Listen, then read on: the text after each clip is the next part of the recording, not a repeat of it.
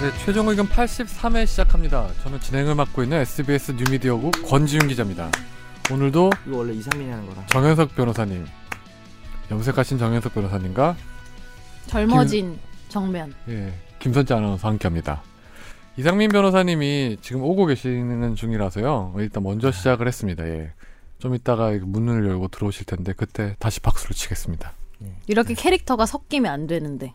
지각하는 사람이 계속 해야 되고 원래. 뭐 이상민 변호사님 일이 있으셨겠죠.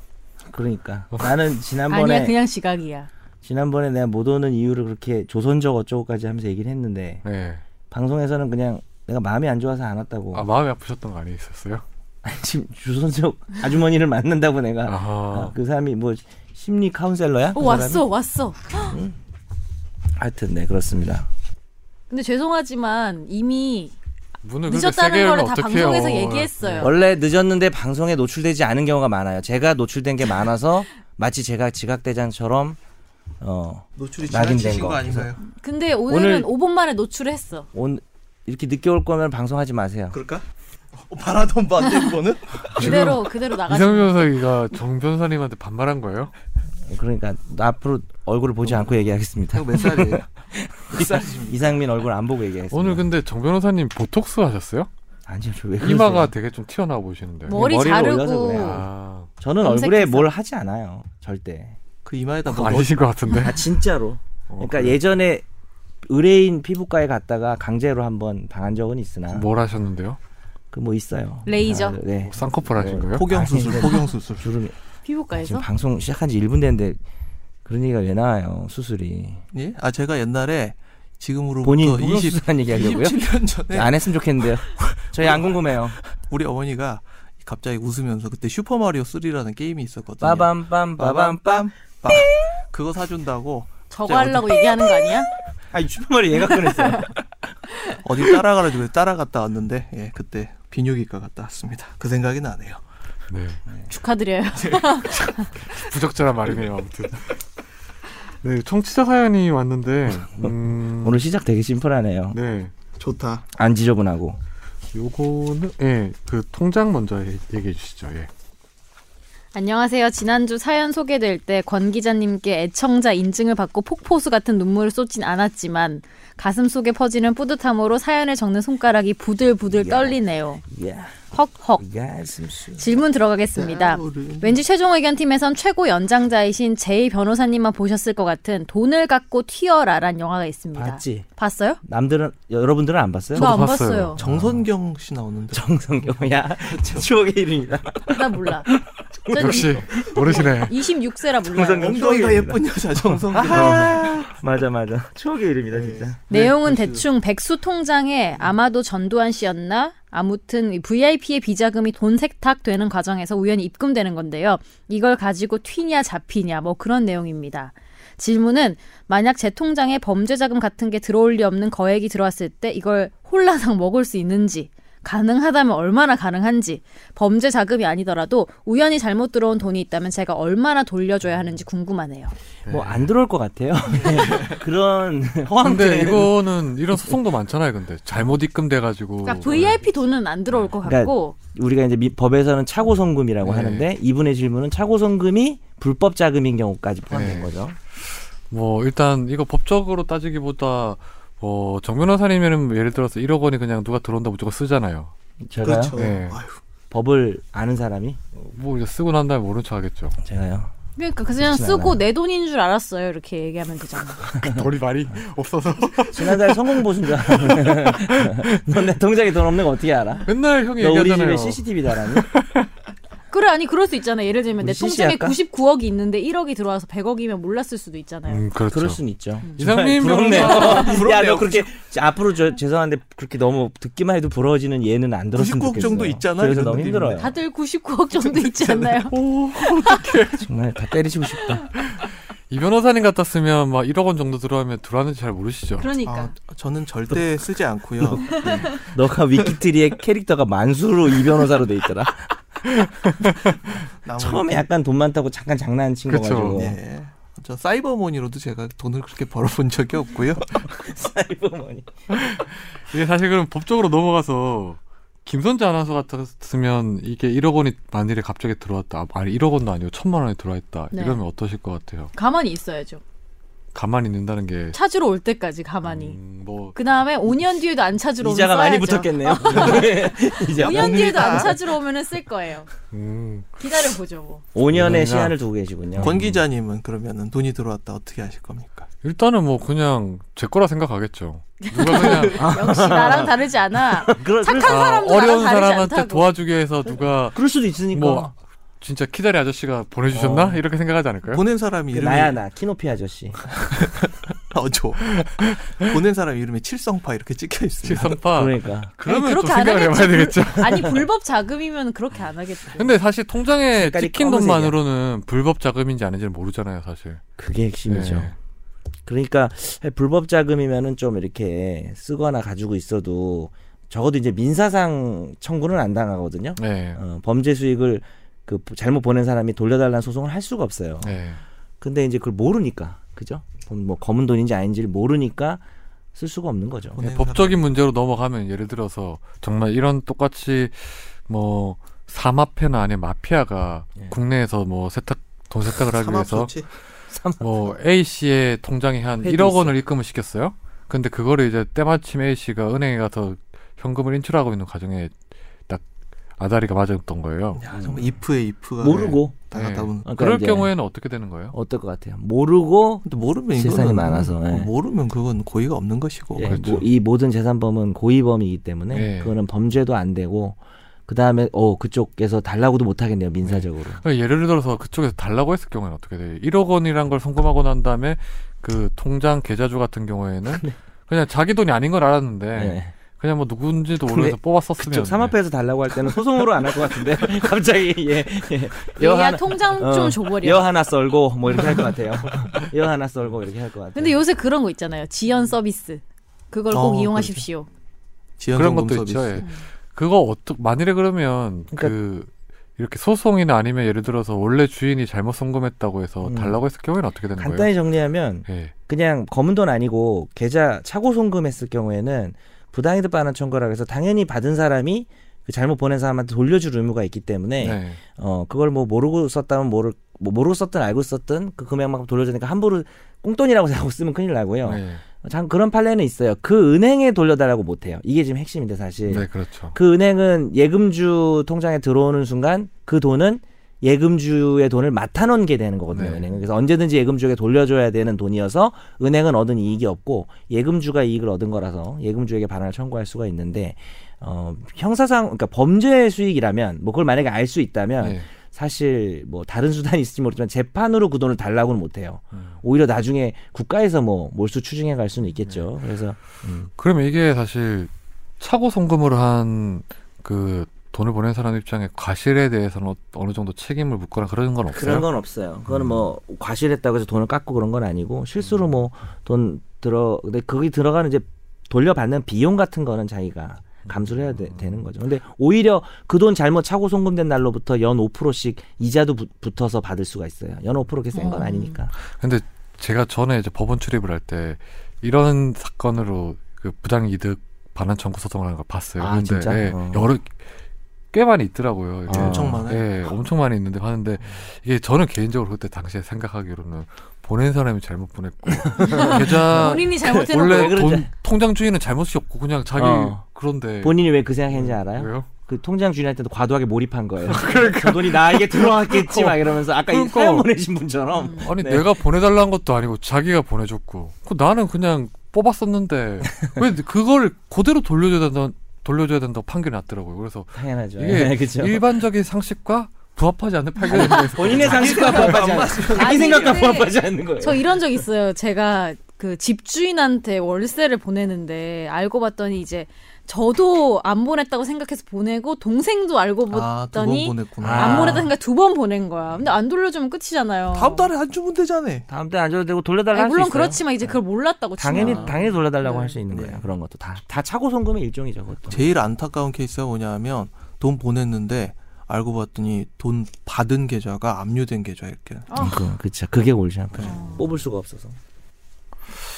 아무튼 이거는 결국 결론적으로 말씀드리면 그냥 함부로 쓰면 안 된다는 거네요. 그러면. 네, 안 횡령돼요, 생기겠습니다. 횡령. 횡령죄입니다. 돈을 보낼 때 잘 보고 보냅시다. 그 예를 들어 이런 거예요. 정 변호사님이 계신 펌에서 다른데 보내야 되는데 한 1억 원을 정 변호사님 계좌에 보냈어요. 그럼 정 변호사님 음. 자꾸 입장에서 설레게 야, 되네요, 현실성 얘들아. 없다. 그 당연히 회사니까 어 이거 나한테 그뭐 보너스인가 해서 쓸 수 네. 있잖아요. 아, 그러니까 이제 상황이 하지. 예. 들어올 법도 한 돈인 오인을 할 경우에. 만한 충분한 나, 아니면 이제 뭐 예. 나와 거래가 있던 예. 곳에서 돈이 들어왔고 예. 그런 경우는 횡령죄가 될 수가 없죠. 근데 횡령죄가 이제- 아니고 뽑아 썼을 경우에도 똑같이 되는 거예요.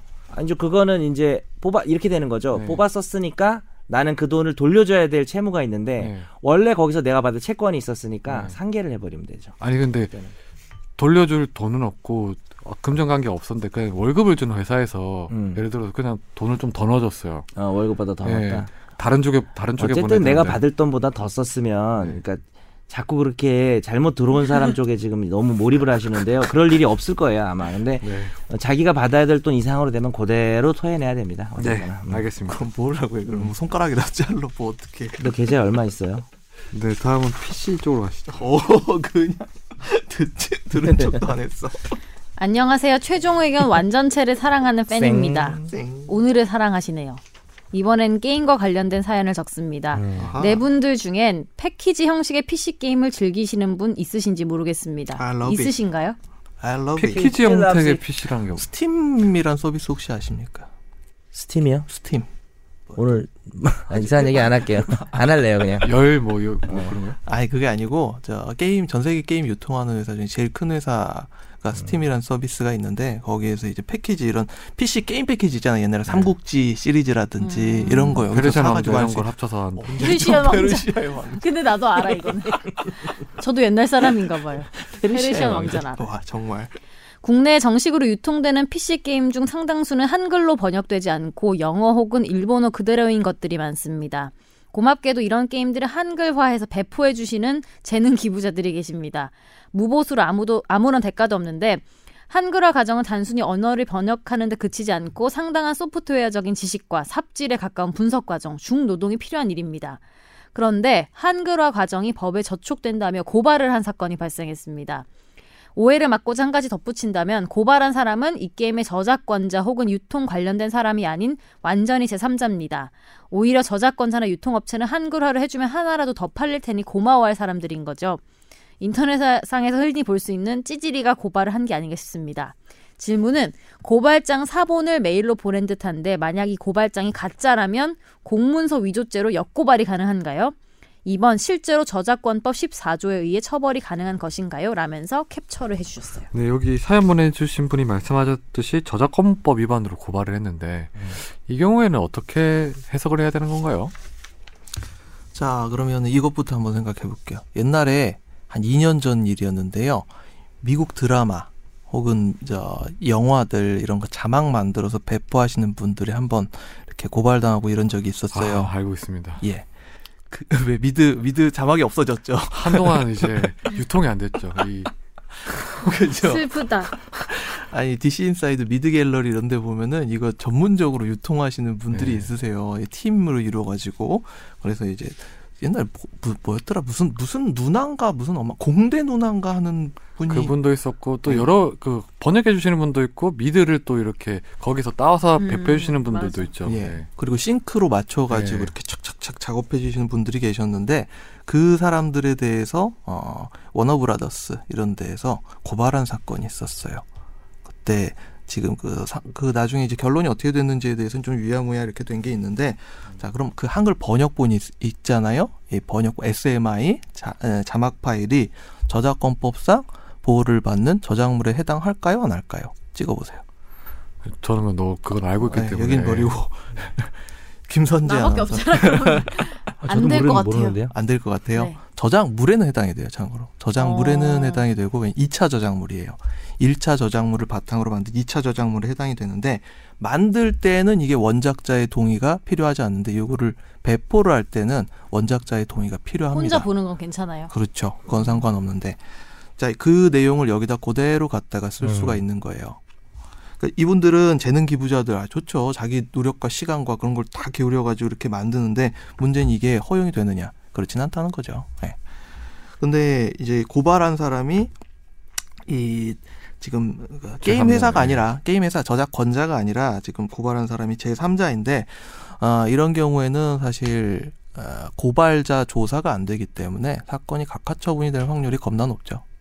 음. 근데 저작권법 위반 같은 경우에는 반의사 불벌죄이죠, 그게? 예, 그러니까 피해자 조사가 안 되죠. 보통 예. 이런 경우에는 쓸데없는 사람이 와가지고 야 이거 이런 경우 있다 조사해 달라 고발장 자기가 냈다 이런 경우에는 피해자 조사를 해야 되는데 당신이 이런 거를 지금 처벌할 음. 지금 역량이 있느냐 없느냐 처벌을 하고자 하느냐 안 하느냐 이거를 물어봐야 되는데 아, 대응을 안 이렇게 하죠. 생각하시면 될 것 같아요. 예를 들어서 어떤 상품이 나왔을 때 그게 영어 버전이 있고 여러 가지 버전이 있잖아요. 근데 그 회사 입장에서는 한글 버전도 하나의 상품이 되는 거잖아요. 예. 음. 그래서 똑같이 이제 한글화 작업을 해서 따로 판매를 할 수 있는, 있는 부분인데 이 경우에는 자발적으로 유저들이 만든 거잖아요. 예. 돈은 안 예. 받고. 그렇게 생각하시면 좀 더 쉽게 이해가 될 것 같아요. 예, 그래서 근데 이 공문서 위조죄는요? 공소유기 만약 이게 가짜다. 어, 고발장은 개인이 만든 문서기 때문에 공문서가 아니래 가지고요. 공문서 네. 위조죄 안 되고 예. 또 역고발 뭐 결론적으로는 예, 불가, 능 뭐 이게 지금 고발인 자체가 좀 제3자라서 그런 거 빼놓고서면 저작권법 위반으로 처벌은 받게 되죠. 음. 예. 그렇죠? 그러니까 만약 이게 네. 게임 회사가 직접 고발을 했다면은 그런 문제가 생길 수 있겠는데 제3자가 고발하고 게임 회사가 여기에 대응 안 하면은 뭐저 수사기관에서 조사도 안 하고 그렇죠, 끝내죠. 예. 네. 오늘 청취자 사연은 여기서 마무리하고 김만선 자 아나운서께서 제 메일 이름 주소를- 제대로 말해주세요. 김환선 아나운서 조금 전에 나 오늘은 오늘 밤은 오 닮았어요. 생긴 게? 저랑 성격이요. 음. 아, 성격이. 어, 성격 좋아요, 김환선. 네. 예. 야, 이 불타는 불타는 청춘 나온 거 보고 저 정말 이미지가 많이 개선이 됐어요. 맞아요. 개선 개선된- 저에 대한 이미지는 언제 계산되나요? 네. 그거는 뭐 나중에요. 예? 댓글 하나 읽어드릴게요. 네. 정현석 변호사님, 김한 김선재 아나운서님 살 빠졌다고 전해주 살 빠졌다고 말해주세요.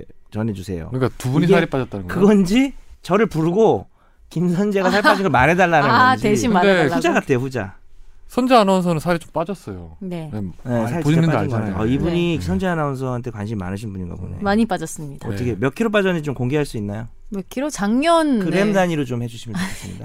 작년에 비해서 한한 5kg? 오고 네. 거기서 작년에 그래도 빠질 게 5kg 요. 5kg가 더 있단 말이야. 여러분이 저를 힘들게 해서. 예전에 그때 당시 되게 운동 열심히 했었어요. 지금도 열심히 하잖아요. 네. 우리가 우리가 아니에요. 힘들게 했대잖아. 권지윤 기자가 저를 힘들게 해서 살이 빠지고 있습니다. 특정이네. 얼마나 이거 녹음 오기 전에 열심히 읽어보라고 하는지. 아 그래요 진짜? 네. 나 막 꼭 일도 시키고 그래요. 이거 관해서 네. 열심히 읽어보고 노동 그러고요. 착취 당하고 있어요. 그 제가 항상 카톡에 쓰는데 형이 안 보는 거예요. 항상 좀 열심히 읽어보라고 하는데 형이 그냥 열심히 읽어보라는 글을 안 내가 읽어봤어요. 열심히 읽어보라 올리면 항상 이모티콘만 막 보내잖아요. 제가요? 네. 그거 빨리 위로 올려버리려고. 그러니까 보기 싫어. 아니 그래서 나 항상 프린트해 올 때 당일에 앞에 게 너무 많아가지고 우리 아. 이걸 찾기가 아 힘들다니까요. 그렇지. 거기 중에 이제 그래서 내가 지난주에 하재 한글 다시 올려줬잖아. 그러니까 정말 정 변호사님은 필요 이상으로 이모티콘을 되게 좋아하시는 것 같아요. 그렇죠? 자랑 자랑. 자, 라이브 나 오늘 샀다. 여기까지입니다. 네 오늘 지금 라이브는 여기서 화제의 마무리하고요. 문재인, 문재인 대선 후보 SBS에서 우리랑 똑같은 시간에 지금 라이브 토론회, 토론회하고 공연해가지고요. 있죠. 예. 지금 다들 우리도 우리 보러 청취자 가나요? 중에 문재인 지지자가 많은가 봐요. 아 우리도 보러 가나요? 아 무슨 말이에요 그게? 아니요 그게 아니라 지금 페이스북에서 라이브를 동시 그러니까. 중계하는데 하나는 이거고 우리도 이거 하나는 그만하고 봐야지. 문재인 후보 초청 초청 인터뷰거든요. 예, 그래서 이거 오늘 보신 라이브는 분들도 대단한 보신 분들이 여기서 마무리하고 감사합니다. 네. 메일 주소 소개해 주시죠. 네, 저희 최종 의견 메일 주소는 final f i n a l 골뱅이 s b s c o k r 입니다. 네, 많은 질문과 사연 부탁드리겠습니다. 네, 오늘 화재 판결은 되게 화재 판결에 신미안을 가지신 정 변호사님이 그, 그만해 그거. 그 원래 되게 성적인 것과 도박적인 거를 되게 좋아하시는데 오늘은 도박 쪽입니다. 예. 성적 잘 보면 도박하다가 뭐 네. 나올지도 몰라. 도박 아니면 성적인데 도박하다 뽀뽀를 했다든지 오늘 이럴 네, 수도 도박이죠, 있어요. 도박. 예. 우리 김선재 아나운서가 소개해 주시죠. 오늘은 좀 요구 사항이 있더라고요. 정 변호사님이. 아니, 추천 사항이었습니다. A 씨는 지난 2015년부터 16년 울산의 한 건물에서 컴퓨터로 불법 스포츠 토토 사이트에 접속해 총 2,900만 원 상당을 사이버 머니로 바꿔서 프로야구와 스타크래프트 2 경기에 베팅했다. A 씨는 프로야구 특정 구단 투수가 첫 회 실점을 한다거나 첫 회에 볼넷을 내준다는 내용 등의 돈을 걸었고 스타크래프트 2에선 특정 팀이 다른 팀과 연전을 하면서 첫째 경기에서 진다거나 두 번째 경기에서 진다는 등의 베팅을 했다. A 씨가 돈을 걸었던 경기는 이후 검찰 수사 과정에서 승부 조작이 의심되거나 승부 조작이 드러난 것으로 판명이 됐는데 과연 도박죄에 해당될까요? 네. 음. 라고 해달라고 정 변호사님이 물어볼 사람이 없네. 김 김실 PD님한테 물어볼까?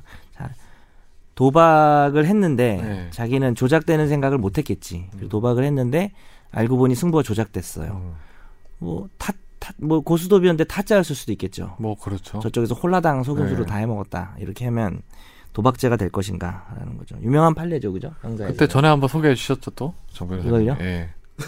그랬어요. 예. 본인이 말씀해놓고 기억을 잘 못하시네요. 최종 의견 맞아요. 예. 그냥 뭐 우리 보충 그때 의견 도박 아니었어요. 시리즈 할 때 정 변호사님 아, 그쵸. 저한테 도박 계속 하고 싶다고 해가지고 그때 네. 도박 하, 도박을 하고 싶다 했다고 예. 제가. 도박 주제를 네, 했었잖아요. 이거는 뭐 도박죄가 되지 않죠. 도박은 우연한 우연의 우연의 승부를 걸어야 되는 그것이 중요한 도박죄 성립 요건이라서 분명히 도박을 했으나 이 사람은 그러니까 마음은 도박을 했으나 결과는 도박을 한 게 아니고 음, 당한 거잖아요. 그렇죠. 사기죄 피해자이기 때문에 도박죄로도 설령 도박을 한다는 마인드로 했어도 도박죄가 되지 않는다는 판결이 그러면 뭐 예를 들어서 타짜랑 예를 들어서 뭐 그렇죠. 정말 사기 도박단하고 도박을 해서 네. 경찰이 덮쳤어요. 네. 그러면 그 피해자라 하기보다는 타짜가 아닌 다른 사람 같은 경우에는 네. 도박죄로 도박 계장이나 도박죄로 처벌을 못 받는 거죠. 일단 도박죄로는 처벌을 못 받고 도박 개장죄는 처벌을 받을 가능성이 좀 있어요. 그러니까 이게 또 타짜들이요. 언제나 속임수를 쓰진 않잖아요. 네. 근데 이제 이거는 전체적인 게임을 봤을 때 뭐 한 방 해먹으려고 속임수가 이게 빅픽처 네. 요때 한 번 해먹겠다 이런 거면 결국은 도박죄로 처벌 안 돼요. 네. 중간에 도박이 한두 판 있어도 네. 제가 알기론 그런데 도박 개장죄는 상당히 중대한 범죄거든요. 네. 하우스 열고 이런 네. 거는 그래서 사회적으로 그런 걸 일으켰기 때문에 그 자기 집에서 음, 도박을 한 거죠, 그러니까요. 아 집에서 네. 어떻게 될까요 이상민 변호사님? 된다고 봅니다. 그러니까 도박 네. 개장죄는 좀 이상민이 된다면 되는 거예요. 된답니다. 그러면 이상민이 그것만 법망을 피해서 하고 다니거든요. 정 변호사님이 도박 좋아하세요? 저는 아 저는 정말 도박을 전혀 일도 몰라요. 그래서 친구들이 주변에서 네. 옛날에 제가 막 잡스러운 거 하고 놀러 네, 다닐 때 네, 네. 야, 도박하자 그래. 연석이 형이 도박에 손을 댔으면 정말 끝났겠구나 모든 게. 그정 변호사님 예, 해가 망신했겠구나. 음주 가물을 다 좋아하잖아요. 도박은 정말 안 해요. 저, 다행이네 그거는요. 저 그리고 담배 안 피잖아요. 네. 제가 디귿 비읍을 싫어하나 봐요. 혼민정음 한판 할까요? 도박 손 잡으시면서 그게 뭐예요? 담배 이게 뭐? 두부 아 그런 거요? 대비 아 그거. 예. 네, 알겠습니다. 좀 저 이따 안 할래? 지난주에 인형 뽑기 15,000원 넣고 네. 두 개 아, 뽑았습니다. 실피디랑 같이 갔어요? 아니 아니요. 저 혼자 갔는데 어. 15,000원으로 두 개 뽑으면 본전을 건져 건지- 15번 어, 어떤 음, 중에 인형이냐에 따라 큰 거, 다르죠. 큰 거. 아 진짜? 큰 얼마나 거. 큰 거요? 그 제일 큰 거 있잖아요. 포켓몬. 아 진짜 뻥 아니고? 근데 어, 그게 얼마 15번에서 정도예요? 이만한 거? 우리가 했던 거. 원래 5천 원 넘으면 안 그래 그 되잖아. 포켓몬 이만한 거를 15,000원에 두 개를 뽑았다고? 그거 두 개 뽑았어요. 그러면 대략 좋겠다 저기 뭐 우- 그게 실제로 가게에서 5천 원에 판다고 생각하면 난 5천 원 정도는 5,000원 넘죠 5천 넘어요? 팔 때 5,000원 뭐- 넘어요 어. 근데 또 이거- 다음 주에 포대기 들고 한번 가요 도장 깨기. 이것도 혹시 막 이렇게 한 거 아니에요? 뭐 조이스틱만 아니 제가 그래서 아, 해봤어요. 손재 그거를 손에 굳은 살 많이 아니. 뺀 것 같은데요 지난주에 그거 보고 갑자기 군대를 가면 문득 안 네. 네. 해. 문득 궁금해서 해봤거든요. 근데 그거 어떻게 하는 건지 모르겠어. 내가 하니까 안 되더라고요. 약간 흔들어 봤는데 아무런 음. 그래서 된거 아니야? 아니 아무런 영향이 없어. 그때는 안 되고 그냥 멀쩡하게 했을 때만 됐어요. 그게 결국 영향을 준 거야 선재야 제 기술입니다. 그건. 저 타짜네 저게 아무튼 근데 그거는 전혀 영향이 없더라고요. 인형 조작 이 변호사님은 도박 좋아하시잖아요. 아 저는 뭐 도박 인생 세, 뭐 태어나서 도박 뭐 이런 거 단 한 번도 해본 적이 없는 아 진짜 이노, 농담하지 말고 진짜로. 이노센트한 사람이죠. 이노센 이노센트. 별명이 이노, 발음 너무 싫다 이노센트예요. 정말 이노센트리라고 합니다. 아니 근데 원래 좀 마작이나 이런 우리 거안 하세요? 아버님들이 할 것 같은 마작 발음. 마작은 안 하고 예. 네. 저는 저 도리지코땡. 어, 콧땡 콧땡도 잘하고요. 어, 아도사기. 뭐 그러니까 아까- 그게 전형적인 도박이잖아요. 도박 잘하네. 뭐 저는 뭐 모든 도박을 아, 네. 열심히 했죠. 못 쓰겠네 거의 이 변호사님 보면 인생이 도박 같잖아요. 잘할 것 같아. 반칙이네. 그리고. 판치기부터 네. 시작해서 어렸을 때 그탁그 국사책 이렇게 딱 다듬어가지고 네. 되게 아, 동전 동전. 주로 따요? 잘 따는 편이에요 솔직히 저는 제 그 어머님이나 이노센트하게 아버님한테 따나요? 딱히 그렇게 손을 벌리지 않고 제가 학교를 다니고 도박으로 미친 거 아니야? 주식과 도박으로. 남의 버스비 뺏어가지고 떡볶이 사 먹고 어 뭐 이런 거 아니 그거는 그거는 저기 삥 뜯는 거 아니에요? 버스비를 땄지 이렇게 아, 아 반- 버스 아 반칙. 땄다고요 버스비를. 반치기 건빵으로 이렇게 돌려주고. 보스톱치기 뭐 이런 그러면 뭐 이, 이병과의 도박으로 걸어 다니고 옷 벗고 다니고 뭐 이런 애들 많았겠네요. 다 따가지고. 그러니까 이 변호사님 보면 되게 속도감 있는 승부를 되게 즐기는 것 같아요. 음. 예.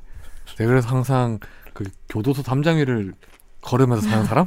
아, 그런 표현이 있어요? 바깥 바깥쪽으로 떨어지게 해줘 지난번에는 뭐 동경 검찰은 엉덩이 털을 뽑는다고 하더니 이제 교도소 담당을 하는데 되게 문학적이시네요. 아니 김선재 아나운서도 되게 좀 좋아할 것 같아요. 그런 쪽이. 근데 저는 하- 해본 적이 없어서 할 줄을 몰라요. 그러면 이제 그런 모르 거는. 판단이 안 되는 거지. 나는 해봤는데 도저히 재미가 없어서 안 했거든. 어, 안 해봐서 뭐. 근데 저런 사람 좋아할 것 무서운데. 같은 게 인형 뽑기 좋아하는 거 봐서 좋아할 것 같아요.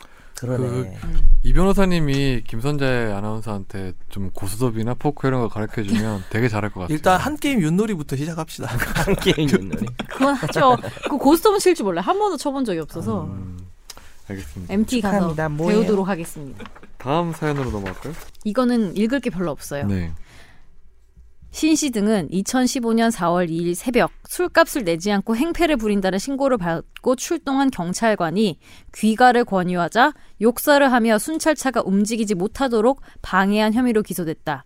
이들은 경찰이 현장 정리를 마치고 순찰차를 타고 복귀하려고 하자 바퀴 덮개에 몸을 밀착시켜서 출발하지 못하도록 하고 보닛 위에 올라가 드러누워 순찰차가 15분 동안 움직이지 못하도록 방해한 것으로 조사가 됐다. 이건 과연 공무집행 방해죄에 해당이 될까요? 음. 그러니까 맨인 블랙박스에 이런 거 좀 나오지 않나요 막 들어눕고 이런 거 근데 이건 좀 많이 약간 나와요. 좀 심하게 했나 봐요. 이렇게 경찰이 이렇게 네. 입건을 시킨 거 보면 원래 통상 그렇게 해도 넘어가 주는데. 중요한 건 이제 공무집행방해죄는 폭행, 협박, 위계 세 가지만 돼요. 예. 위계라는 건 이제 속임수. 사람 속여가지고 이제 거짓말해가지고 공무원한테.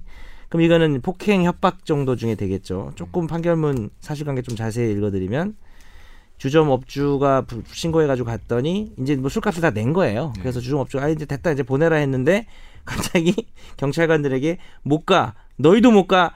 어, 발놈들아 이렇게 한 거야 발 발놈들아 어, 발놈들아 욕설을 하며 괜히 시비를 걸면서 이 경찰 나부랭이 새끼들아 그냥 가긴 어딜 가냐라고 말하면서 이제 팬더에 밀착시키고 몸을 밀착시키고 팔베개를 하고 앞유리에 들어 눕는 등 경찰차에 심하다. 어, 이렇게 하긴 했어요 이분들이. 근데 이게 폭행이라고 하는 게 음. 물리력을 직접적으로 행사하는 거 외에도 다 폭행이 되는 거잖아요. 그쵸. 근데 네. 범죄마다 좀 다른데 예. 공무집행방해죄 폭행은 상당히 넓게 보고 있어서 그렇죠. 어, 물론 이제 국민 입장에서는 아, 이 공권력에 대한 너무 그 권위를 해서 국민을 좀 탄압하는 거 아니냐 생각할 수도 있는데 뭐 어느 정도 타당한 측면도 있는 게 이제 그렇죠. 뭐 정당한 시위 집회에서는 음. 공무집행방해죄가 악용되기도 하지만 사실 경찰 분들이 장난이 아니잖아요. 네. 음. 이런 사람들 너무 심하게 나오면 그래서 이, 이 판결이 특이한 게 1심 공무집행방해죄, 네. 2심 무죄, 대법원 공무집행방해죄로 결론이 났죠. 음. 네. 그러면 통상 그냥 폭행죄 같은 경우에는 제가 뭐 누군가 뺨을 때리려고 이렇게 손만 들어도 그 폭행죄가 될 수 있는 거잖아요. 음. 그, 네, 근데 한 약간 뭐 뉘앙스 차인데 네. 좀 이렇게 휘두르는 정도가 돼야 그, 러니까 이런 인정하는 경우가 이렇게 많더라고요. 예. 뭐 이렇게. 될 듯 말 듯하다 이렇게 하는 것도 어, 다 되는 거잖아요. 될 수가 있는 예. 정도? 예. 예전에 성추행도 이걸 되게 헷갈리시는 분들도 있는데 성추행 같은 경우에도 앉지 않더라도 안으려고 이렇게 음. 손만 대도 성추행 해당된다는 거잖아요. 그쵸 그게 특히 예. 피해자가 나이 어린 미성년자나 할 경우에는 다가가기만 해도 바지를 내리고 다가가기만 했다 엘리베이터 예. 네. 안에서 그런 경우에도 추행죄가 됐어요 그렇죠. 예, 협박죄가 아니라 추행죄가 됐어요 추행죄 선재 아나운서는 술 마시고 경찰차에 뭐 그런 거 없죠? 경찰을 만난 적이 별로 없는데요. 음. 이상민 변호사님은 혹시 있으세요? 제 술 안 먹. 먹잖아요 전 아 술 근데 아예 지난번에 먹지 예. 우리 않습니다. 회식할 때 네. 너무 술들 안 먹고 일찍 집에 가는 분위기라서 음. 너무 좋았어요 그건 아니고요 갑자기? 서운했어요 좀 음. 저는 그냥 노래방도 가고 근데 다들 피곤해하셨잖아요. 토도하고 맞아요. 네. 형이 제일 피곤해하셨죠 네. 그러니까 내가 형이 최악이긴 했는데 예. 네. 나는 그래도 놀려고는 했어요 다음번에는 다음번에는 토요일 저녁에 보기로 해요. 그래요. 그러면 가정 있으신 분들은 정현석 싫을 수도 변호사님이 있잖아요. 한 아니, 10년쯤 이 변호사님은 네. 지금 형수님 외부에 나가시고 정 변호사님 어차피 신경 안 쓰시잖아요. 형수님을 외부로 잠깐 보낼까요? 아, 제가 요새 네. 예. 집에 너무 못해서 음. 토요일 저녁은 좀 네. 그럴 것 같긴 아니면 한데 정 변호사님 되게 사죠. 그러면요. 같이 네. 여의도에 제가 맛있는 모츠나베집 아는데 저희가 하나씩 미국식으로 해서 음식을 싸갈게요. 야, 아, 근데 모츠나베 회식 좋다. 네. 때 있었던 모츠나베 일인데 살아있어. 있을게요. 그 권지훈 기자가 자꾸 우리한테 회식 때 그랬잖아요.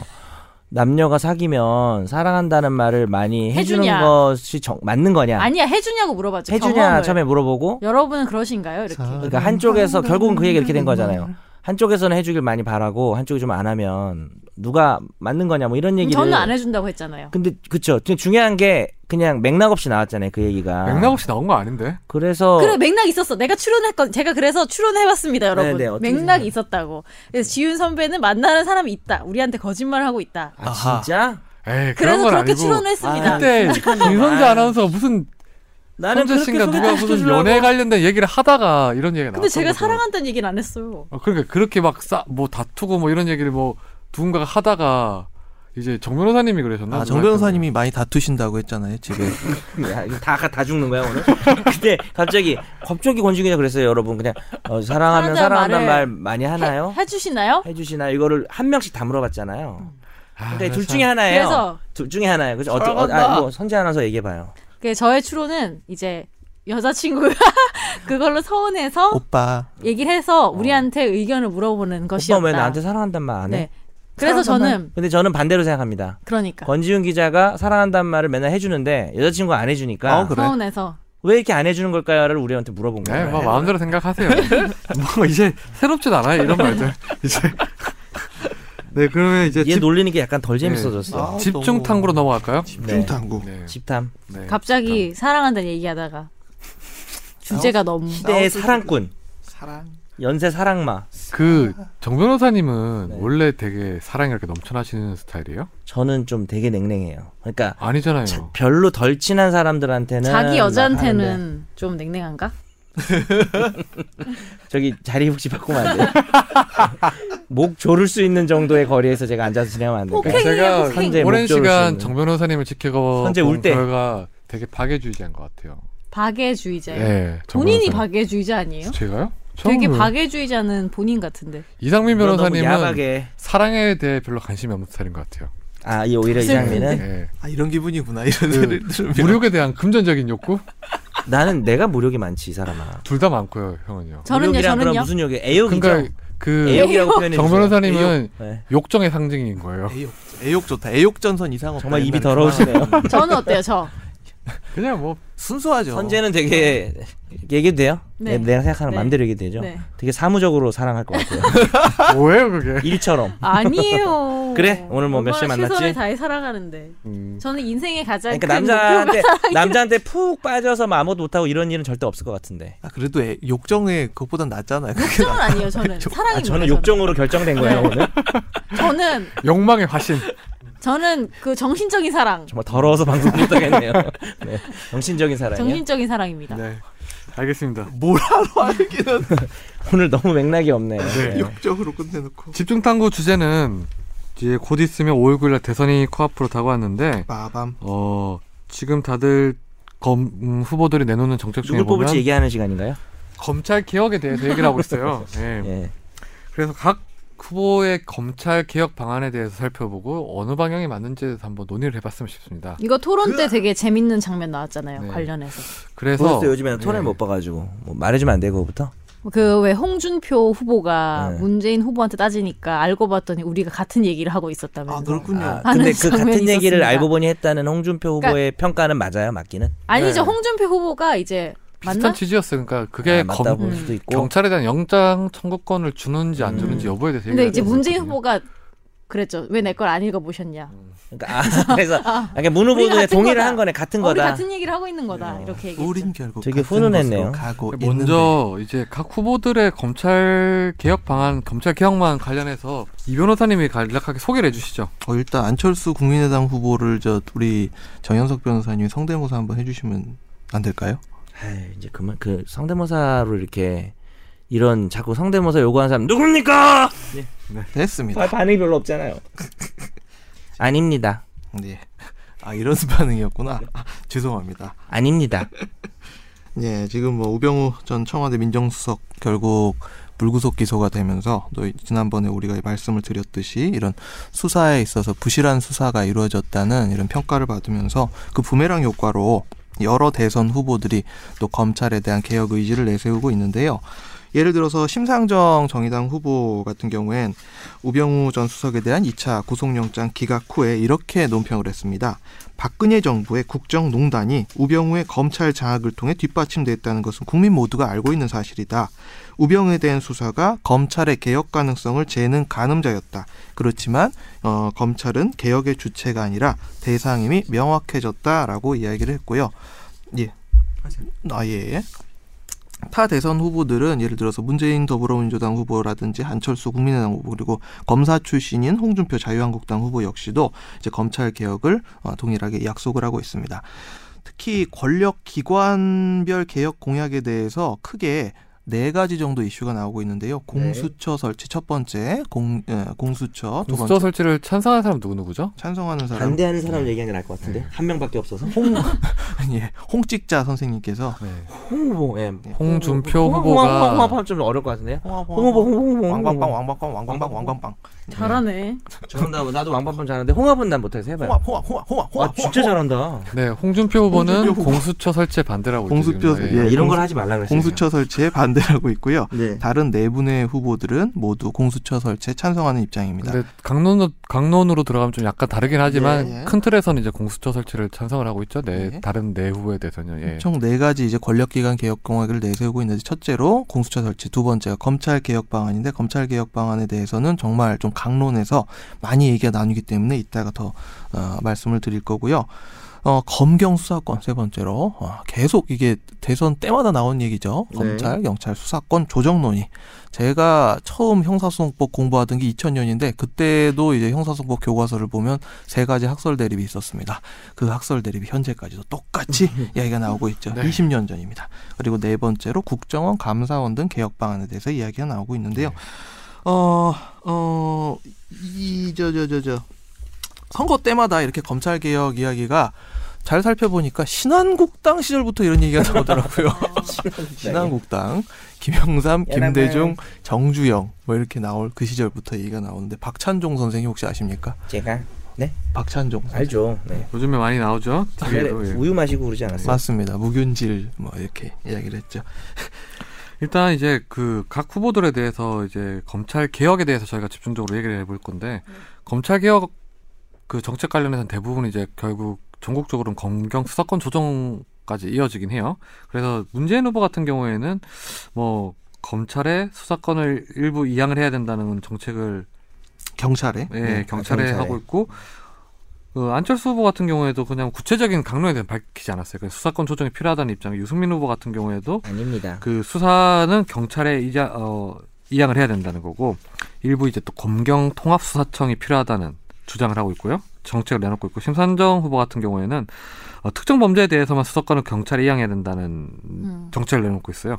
그리고 가장 강력하게 얘기하고 있는 게 홍준표 후보인데 아, 의외였어요. 예, 홍준표 후보는 후보는 아예 헌법을 개정을 해서 음. 영장 청구권을 경찰에 부여하자는 음. 정책을 내놓고 있었습니다. 그러니까 지금 헌법 제 12조를 살펴보면 어, 영장, 구속영장, 체포영장을 청구할 수 있는 사람이 검사로 제한돼 있죠. 그러니까 경찰이 검사한테 신청을 하고 검사가 일차적으로 그 내용을 이제 살펴본 다음에 아, 판사한테 판사한테 이제 최종 판단권을 맡기는 그건 형식인데 이제 청구라 그러죠. 예. 경찰이랑 신청이라 하고. 음. 네, 이제 그 후보들 이제 그 검찰 개혁 정책에 대해서는 다 살펴봤는데 사실 검찰 개혁 방안이라는 게 좀 뭐 다들 검찰 개혁이 필요하다고 하지만 세부적으로 보면 다 다르긴 해요. 그리고 두 분 변호사분이나 우리 뭐 일반 시민 입장에서 보는 저나 김선재 아나운서 같은 경우에도 생각이 다 다를 수 있을 조금씩 것 같은데 조금씩 복잡해서 일단 김선재 아나운서 같은 경우에도 검찰 개혁이 필요하다고 보시는 거죠. 근데 필요하다고 보는데 네. 솔직히 저는 일반 국민의 입장에서는 이 각기 다른 안들이 구체적으로 어떤 결과를 낳을지 잘 모르니까 네. 좀 어려워요. 네. 오히려. 좀 어려운 문제인 것 같아요. 변호사인 제가 봐도 저 쉽게 예상이 안 네. 근데 돼요. 후보들 같은 경우에도 결과를 예상하지 못하고 내는 것 같긴 해요. 네. 이거는. 그러니까 아, 그래 나랑- 그게 본질이야. 나랑 똑같구나. 뭔가 말은 아, 해야 나랑 되니까 다르지 않구나. 이게 뭐 어떻게 될지 잘 모르겠어요. 그럼 솔직히 검찰에 말하면. 몸 담으셨던 분께서 뭐 검찰에 다 몸 담았어요. 이분들 그러니까 이건 저 좀- 말고요. 저, 십오 말고 호 아무나 김경호 이런- 실무 수습 좀 한 건데 뭐. 김경진 김경진 네, 의원 검- 검찰 인턴이었죠. 우리가. 검찰 인턴. 예. 그러면 우리가 일단 한번 따져봐야 될 게 각 후보들의 어, 이 검찰 개혁 공- 방안이 뭐 사실 뭐 각각 생각이 있을 것 같아요. 일단 정윤호 사님 같은 경우에는 이 공약 중에 좀 아, 요거 좀 요거는 좀 마음에 드는 그런 게 있으세요? 그러니까 어떤 후보가 제일 낫다 이런 것보다도 네. 이 방향성이 좀 맞는 것 같다는 어. 그러면 것들이 좀- 공수처는 나는 설치를 해야 된다 말아야 된다 내가 대통령이라면 해- 하겠다 안 하겠다 이렇게 한번 여쭤보면 좋을 것 같은데 그렇죠. 그래요. 네. 전 안 좋을 것 같은데.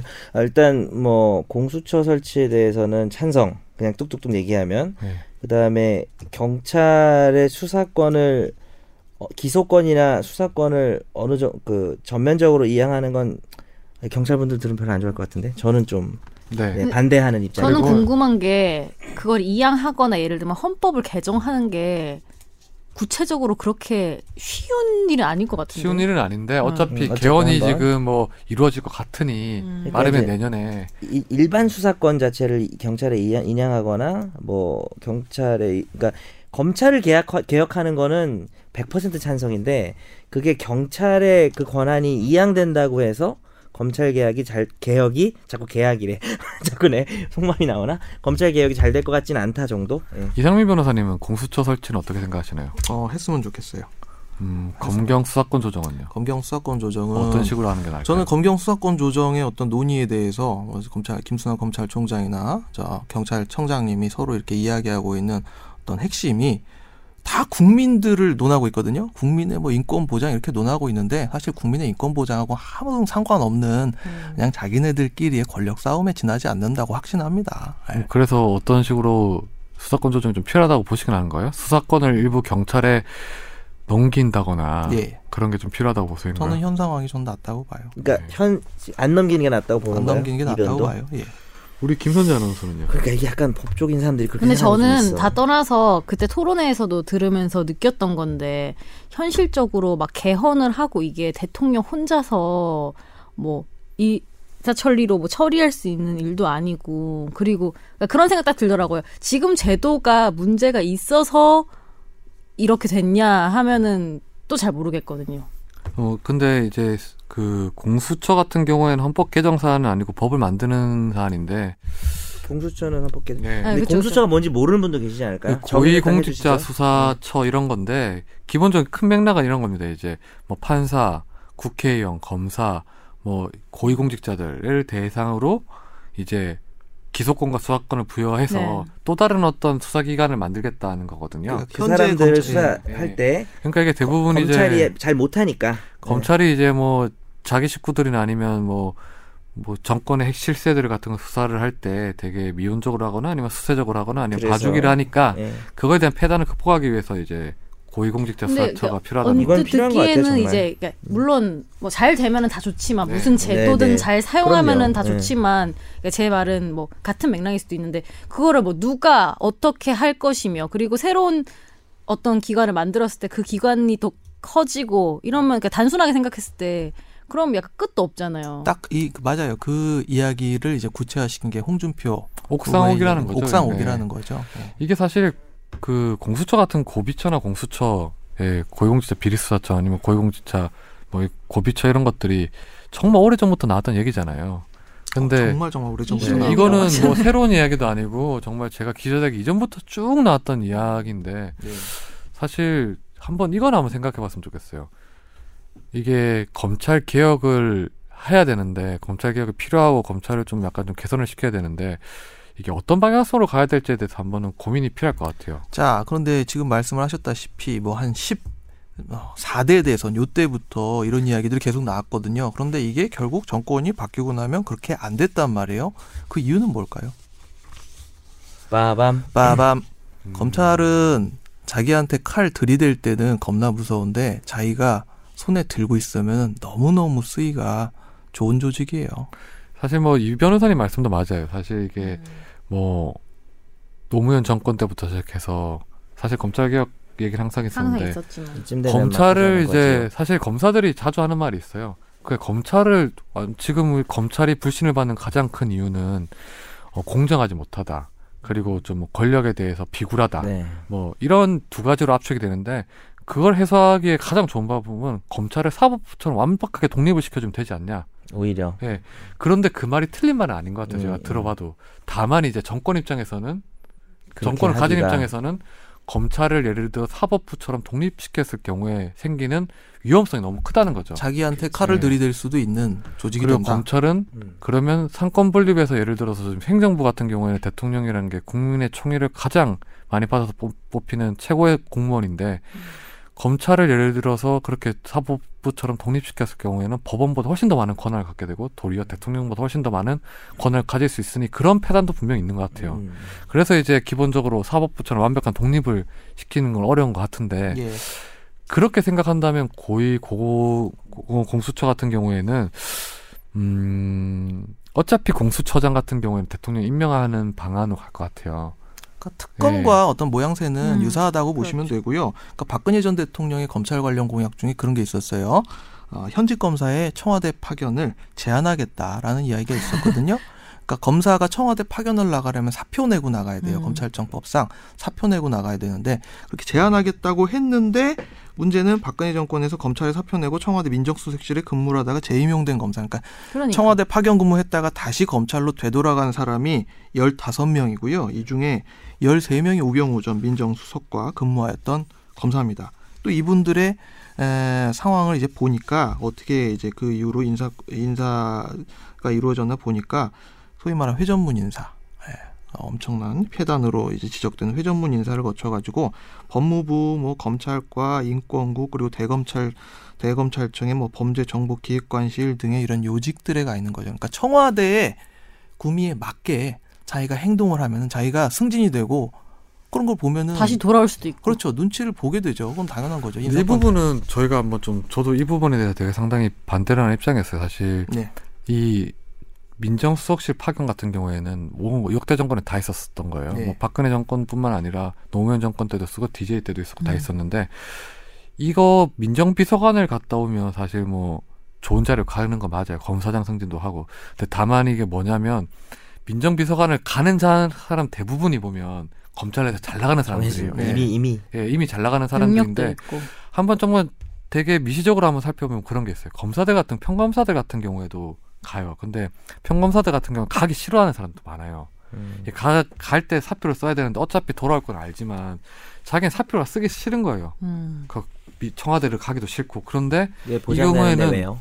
자기는 선택권이 없는 거예요. 그러니까 음. 아니 그러니까 싫은 이유는 뭐 이게 어차피 제 갔다 오면 재임용되고 어차피 안 좋은 시선을 받을 게 좋은 뻔하니까 시선도 자기는 있고 어차피 있어도 하던 일 특수부 계속 가고 그냥. 연결성도 어, 끊기고 대검 본인이. 가고 법무부 음. 가고 잘 나가는 검사가 될 건데 그냥 착실하게 하고 예. 싶은데 어차피 음. 어차피 갈 건데 이거를 가라고 하는데 거부할 수 있는 또 권한이 없는 거예요 이게. 음. 무조건 가야 되는 네, 거. 무조건 가야 되는 거니까 결국은 이거는 정권의 어떤 통수권자의 어떤 선택이었던 것 같아요. 음. 자기가 정말 검찰을 파견을 안 받겠다고 하면 정말 사표 쓰고 와서 안 돌아갈 사람만 뽑겠다 하는 거예요. 음. 그래서 제가 실제로 한번 이거를 출입처에 있는데 연락이 오는 걸 봤어요. 제가 그냥 우연히 오라고? 그냥 가는 거 봤는데 이 담당하는 사람은 너무 가기 싫어했던 사람이에요. 정권 음. 말이었던 데다가 음. 정권 말에 청와대가 아무 소용이 없거든요. 끈 떨어진 예, 방송 예. 중이죠. 이? 근 근데 음. 거부할 수가 없는 거예요 이게. 예, 자기는 이제 갔다 와서 오해만 받고 이런 게 너무 싫었던 거예요. 요, 요 부분에 대한 문재인 후보 공약은 어떤 거예요? 지금 뭐 기사에는 비, 공란으로 돼 있는데 검찰 청와대 파건요? 청와대 파견 문제에 대해서 청와대 파견은 다 안 보낸다는 거예요. 그냥 네, 일단 지금. 다 안 예. 보낸다는 예. 거고 다안 그러니까 보낸다는 항상 건데. 그렇게 말들은 하는데 예. 과연 당선되고 이번에는 어떨 것 같아요? 만약에 뭐 문재인 후보 가 당선될지 모르지만 뭐 지지율이 지금 높은데 아니 뭐 안철수 후보든 누가 되든 저는 음. 막상 대통령이 됐을 때 민정수석실을 하려면 검사들을 쓸 수밖에 없다는 한계는 있는 것 같아요. 아 그러니까 그거에 안 대해서는 쓸 수는 저는 좀 없는데. 생각이 다른 예. 것이 어, 네. 다른 사람으로 써보면 돼요. 써보면 되고. 그러니까 꼭 검사 그 그동안에 계속 그렇게 검사들이 와가지고 민족수석실에서 그러니까 음. 네. 검사들이 거기에 대한 전문성이 있는 건 맞죠. 조직의 생리도 굉장히 잘 알고 세상이 어떻게 음. 돌아가는지에 대해서 그 조직에 있어가지고 그동안 뭐 10년, 20년 거기서 근무를 하면서 제대로 알고 있는 건 맞는데 다른 사람을 좀 써봤으면 좋겠어요. 아, 그러니까 이제 내 얘기랑 이렇게 여기 얘기는 그것도 동인데 예, 그러니까 이렇 그럴 것 같냐는 거죠. 그렇게 막상 하기 이번에도 당선되면 예. 힘들지 않겠냐라는 얘기였거든요. 그건 그러니까 어떻게 보세요? 그거는 그건 전적으로 이 의지야 점쟁이는 아니지만 의지라고 의지라고 생각해요. 의지의 네. 예. 문제. 근데 이렇게 보면 될 것 같아요. 저는 이상민 변호사님 말씀이 맞다고 보는데 서로 같은 얘기에서 예. 이거는 홍준표 근데 이런 거예요. 문재인 저는 검사들이 뛰어난 역량을 가지고 있다고 봐요. 사실 뭐 제가 검찰 출입할 때는 검, 검사 검찰에서 사실 저를 되게 이상하게 생각하긴 했었지만 기본적으로 되게 네 그랬다 그러더라고요. 검찰 해체주의자라고 생각했는데 저 그런 전혀 그런 건 아닌데 검사들이 되게 싫어하는 거 알죠? 예, 뭐 그건 알고 있어요. 예. 근데 이제 어떡해. 문제는 얘기 들었어. 청와대 민정수석실 가는 검사들 같은 경우에는 검사를 쓰되 음. 안 돌아갈 사람들 쓰는 게 쓰는면 저는 상관없다고. 미련 봐요. 없이. 예. 검찰 또 떠나서 나는 그냥 행정가로서 그냥 그렇게 하고 예. 그런 싶은 사람도 사람은- 찾아보면 있겠죠. 근데 그런, 그런 사람들이 사람들은 많으니까. 잘 나가는 사람이 그래서- 아닌 사람들 그렇죠. 문제는 사람이 아니 그러니까, 없어요. 아니 그러니까 예. 아까는 하기 싫다고 뭐 변호사보단 나 해놓고 그런 변호사보단 사람 낫겠는데 이러면서 짜증- 어. 그리고 이게 저그 그, 검사로 계속 있으면 이게 영속성이 있는데 이거는 네. 정권이 떨어진단 말이에요. 정권이. 근데 막 최근에도 있, 긴 했어. 나게 자기는 돌아오지 않겠다는 거를 그 검찰 게시판에 쓰고 난 다음에 간 사람이 있어요. 근데 그게 실제로 안 이제 돌아가고. 심상정 후보가 얘기하는 검사 재임용 금지가 그거죠. 네, 네. 그렇죠. 이게 왜냐면 현실적으로 뭐냐면 이게 민정수석실이라는 게 검찰뿐만 아니라 경찰 또 국정원 또 국세청 뭐 감사원 사정기관을 이제 통합을 해야- 해야 돼서 법률적인 지식이 상당한 사람이 필요한 거 맞는 자리잖아요. 네. 그래서 뭐 주로 율사들이 가기도 하고 변호 전해철 수석 같은 육사란 경우는 말이 너무 웃겨. 예. 원래 검찰 출신도 아니지만 민정수석을 했었잖아요. 문재인 음. 후보 같은 경우에도 민정수석을 했었고 네. 뭐 그렇긴 하니까 어 요 부분은 사실 그래서 좀 통수권자의 의지긴 하는데 우리가 또 좀 더 밀도 있게 알아봐야 될 게 검경 수사권 조정인 부분인데 음. 이상민 변호사님은 경찰이 지금 수사권을 가지고 있다고 보세요 아니면 아니라고 보세요? 좀 갖고 있다고 보고요. 네. 예. 그러니까 전 그러니까 제가 아까 말씀을 그렇게 드린 이유는 모르겠어요. 경찰이 수사 실제로 수사를 굉장히 많이 하니까 거의 대부분의 수사가 경찰에서 이루어지고 그러다 보니까 저는 경찰에서 속 터지는 일을 굉장히 많이 봤단 말이에요. 사람들이 얼마나 거기서 속 터지 가지고 이렇게 오는가를 많이 봤기 때문에 경찰이 그러니까 어떤 집단에서 최하층의 어, 수준이 어떻게 되는가. 그러니까 전문가 집단에서는 가장 그 질이 낮은 사람의 수준이 어떻게 되는가가 그 집단의 수준을 저는 결정한다고 네. 보는데 음.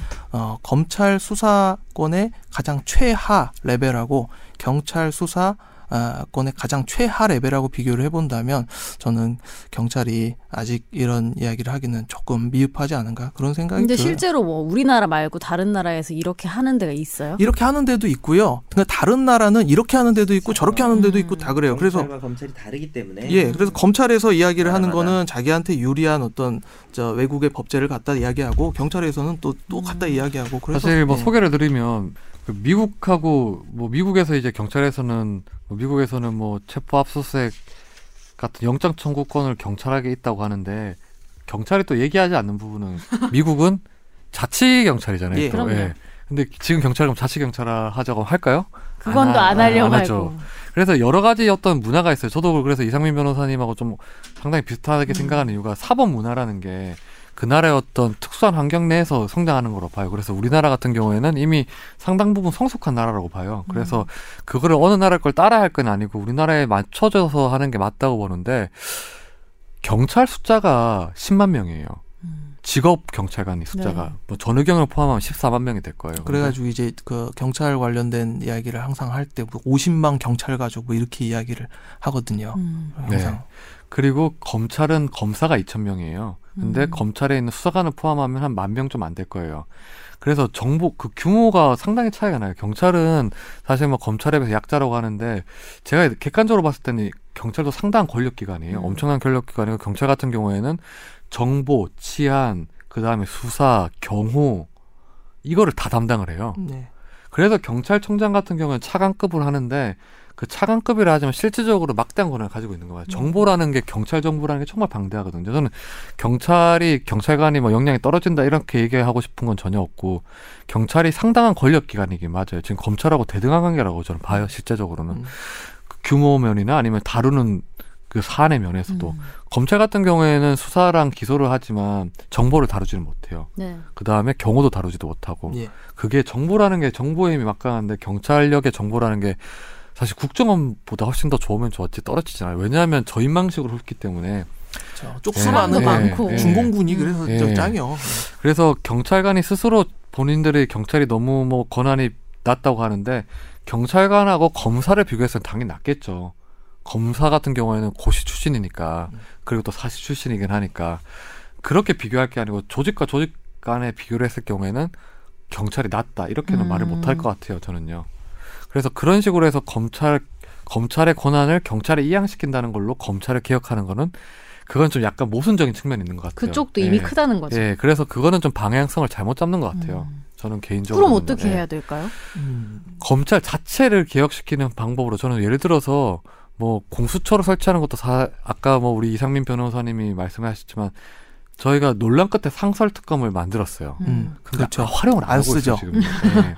왜냐하면 그게 해봤자 소용이 없다는 생각이 그러니까 드니까 없어서 예. 못하는 게 아니란 거네요. 그래서 저는 극단적으로 이렇게 가는 게 좋을 것 같아요. 경찰 검찰총장을 독립적으로 뽑는 검찰? 거, 예, 검찰총장을요. 그래서 검사장 직선제에 음. 관한 이야기가 예, 거기서 근데 나 검사장 직선제까지는 좀 아닌 것 같고 이게 법무부하고 검찰하고 사이를 멀게 해서 그래 법무부에서 검찰 파견을 금지를 따로. 하고 검찰총장한테 이 사건을 주고 음. 검찰총장을 좀 대법원장 뽑듯이 그렇게 뽑아서 그런 식으로 나간다면 좀 음. 나아지지 않을까라는 생각을 좀 해봤어요. 예. 그런 그러니까 이- 얘기를 하는 음. 후보들은 지금 없죠. 음, 그런 이야기를 현재까지는. 어, 딱 대놓고 하시는 부분은 없고요. 그러니까 모든 이 이야기는 딱 하나의 내용으로 귀결이 돼요. 대한민국 최고의 사정기관이 권력의 눈치를 보지 않고 수사를 할 수 있는 방안은 아, 무엇인가? 네. 음. 요거로 귀결이 되는데 결국 뭐 경찰 검찰의 수사권 조정 지금 나오는 무슨 가령 황운하 아, 저 수사 구, 주, 어, 경찰의 황운하 수사 구조 개혁단장 뭐 이런 분들하고 뭐 가령 김수남 자, 검, 검찰총장하고 막 서로 이야기하면 설전 주고받고 하는 게 있는데 이거는 본질에서 어긋났다고 생각을 합니다. 자기네들의 권력을 좀 더 이렇게 시소를 자기네들한테 더 유리하게 이쪽으로 끌어내리기 위한 그런 이야기에 불과하지 않는가 싶습니다. 네, 뭐 일단 그래서 뭐 총장을 좀 새로운 방식으로 뽑거나 그리고 검사장을 우리가 직선제하기에는 사실 좀 우리나라 아직까지. 검찰청은 우리 미국 같은 경우에는 그렇게 직선제하는 이유가 주법도 다르고 사실 네. 또 좀 우리나라랑 좀 사법 문화가 달라요. 음. 그래서인데 또 우리나라는 아직 그런 거는 문화가 아닌 것 같고요. 안 맞다는 생각이 들어서 검사장 승진제도도 사실은 그거를 따로 만드는 게 좋은 것 같아요. 음. 예, 청와대한테 정권을 주는 형태가 아니고 검사장 승진위원회를 만들어가지고 정말 실효성 있는 위원회를 만들어서 뭐 윗선에서 원하는 형태의 검사장이 아니라 그냥, 검증도 제대로 예. 하고. 뭐 시민, 학계, 뭐 대법원까지 다 포함시켜가지고 뭐 그런 식으로 하면 좀 독립적으로 좀 되지 않을까라는 게 제 개인적인 제, 생각입니다. 제가 민정수석이 되면 되겠네요. 네. 마무리로 우리 이상민 변호사님이 어, 사법 개혁 방안에 대해서 본인이 생각하는 걸 말하는 걸로 끝내기로 하시죠. 사법개혁 방안 네. 또 제가 그렇게 대선을 앞두고 거창한 이야기를 할 수 있는 제가 깜냥이 전혀 안 되는 사람이지만 아니니 가는 거죠 뭐. 어, 아니니까 안 뭐 될 아무, 거잖아, 아무 그렇게. 말이나 아, 아무 그렇게 말이나 안 될 해볼까? 거니까 예. 하는 거죠. 여러 대통령 지금 다섯 분의 주요 대통령 후보들이 여러 가지 이야기를 하시면서 어떤 저 검찰 검찰을 비롯한 여러 가지 이제 권력 기관이 손에 쥐고 쓸 수 있는 칼날들을 자기가 이런 식으로 제대로 쓰겠다라는 이야기를 밝히고 있습니다. 그렇지만 이 이야기들이 보면은 어, 어떤 것들은 지나치게 이상론에 접근한 것들도 있고 어떤 것들은 실현 가능성이 아예 없어 보이는 것들도 있고 네. 또 한편으로는 어 이분이 이런 얘기를 해? 예를 들어서 홍준표 어, 후보가 어 무슨 경찰한테 아예 뭐 이양을 한다 그리고 심상정 후보는 아예 뭐 뭐저어 일부 사건에 대해서만 경찰에 어, 이양을 하겠다 뭐 이런 식의 이야기를 하는 건 보시- 보시면서 과연 이분들이 어느 정도 어 이런 검찰이나 뭐 사- 사정기관들에 대한 개혁 방안에 대해서 고민을 하시고 이야기를 하고 있는 게 맞는가 저는 거기에 대해서 굉장히 의문이 들더라고요 서로 간에 모순되는 얘기도 있어요 음. 자기가 이제 내세운 얘기들 중에 모순되는 얘기들도 있고. 그러니까 그건 어쩔 수 없는 노릇이지만 그건 뭐 어차피 자기 싱크탱크들이 만들어준 이야기를 이렇게 읽고 하는 거지만 그건 뭐 어쩔 수 없는 노릇이지만 적어도 어. 그 눈치를 보지 않는 사정기관을 만들어야 우리 사회가 좀 더 발전을 하는 건 뭐 당연한 노릇이니까 많은 사람들이 예 고민을 같이 해주셔야 돼요 그리고 끊임없이 징징거려 줘야 이게 네. 바뀝니다. 알겠습니다. 마지막으로 뭐 그 저희 방송을 혹시나 듣는 법조인이나 뭐 검사 관계였다면 저희가 사실 뭐 이상민 변호사님도 그렇고 정 변호사님도 그렇고 모든 검사들을 욕하진 않아요. 대부분의 검사 열심히 일을 하는 사람이 많으니까요. 검사가 나쁘다고 예. 네. 하는 건 아니에요. 근데 뭐 일부 검사들 중에 보면 정치 지향적인 사람도 많고 사건을 말아먹는 사람도 많고 권력에 눈치를 보는 사람도 많으니까 제가 검사가 됐으면 아마 권력 지향적인 사람이 되지 않았을까. 네, 그런 거에 대해서 비판하는 거니까요. 네. 모든 검사들이 다 나쁘다. 일반 그리고 사- 일반 형사 사건 같은 경우에 95% 98%가 일반 형사 사건인데 그거를 위해서 열심히 일하는 사람도 많잖아요. 형사부 네. 검사님들 엄청나게 고생합니다. 아니, 네. 그리고 그 좋은 검사님들이 더 존경받는 집단이 되기 위해서. 그렇죠. 예, 경찰분들 고생하시는 거 어, 잘 그렇죠. 알고요. 예. 김선재 아나운서 발언을 마무리하는 게 낫겠네. 네, 끝입니다. 오늘 방송 여기서 마무리하겠습니다. 안녕히 계세요. 감사합니다.